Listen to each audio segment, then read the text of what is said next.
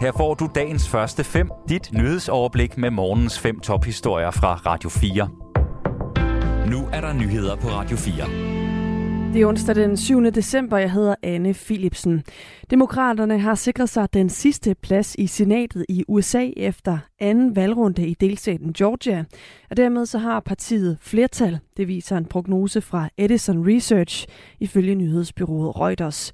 Ifølge prognosen har den siddende demokratiske senator Raphael Warnock i nat dansk tid besejret den republikanske modkandidat Herschel Walker. De to skulle ud i et omvalg efter, at ingen af dem fik over halvdelen af stemmerne i delstaten ved midtvejsvalget den 8. november. Demokraterne havde allerede forud for anden valgrunde sikret sig magten i senatet med 50 pladser, men plads nummer 51 giver partiet et reelt flertal. Donald Trumps ejendomsselskab Trump Organization har i overvis svindlet med skat. Det har en domstol i New York afgjort. Dagmar Eben Østergaard fortæller.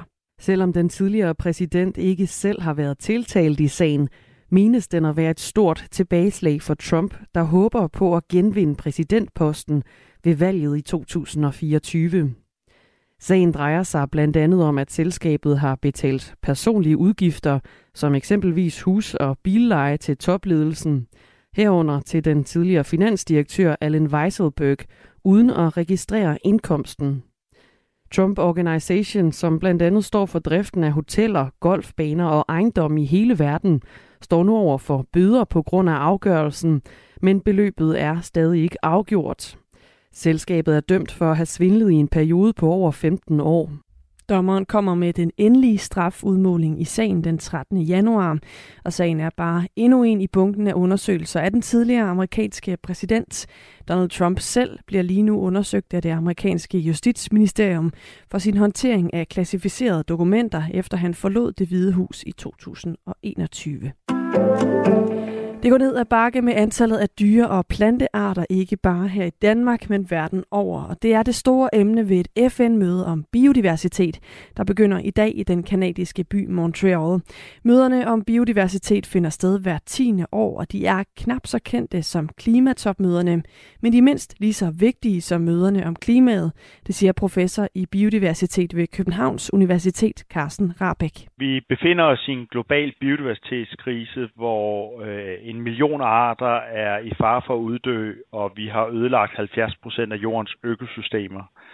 Så det her møde, det handler om, at verdens lande øh, kommer sammen og prøver at lave en aftale om, hvordan man kan øh, stoppe biodiversitetstabet og reetablere jordens økosystemer, øh, som giver os mennesker en masse øh, goder, for eksempel øh, rent vand.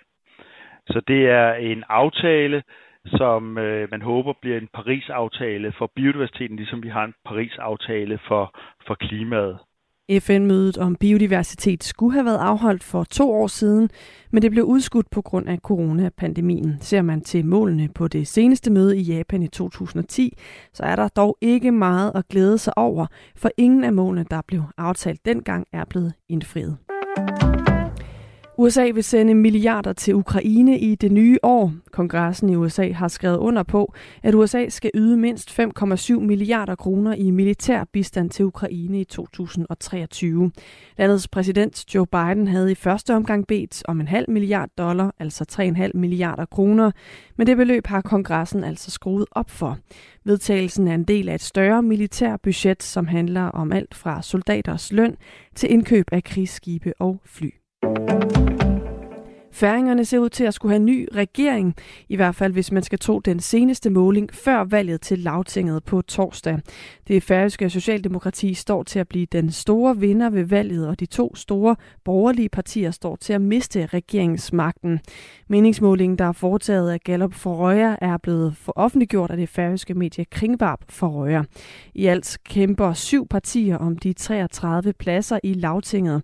Færøerne har ifølge tal fra Færøernes statistik den største valgdeltagelse i Norden.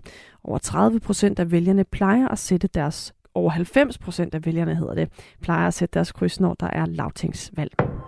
Dagens første fem er tilbage igen i morgen tidlig.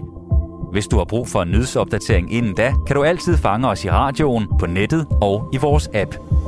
Vi høres ved til dagens første fem fra Radio 4.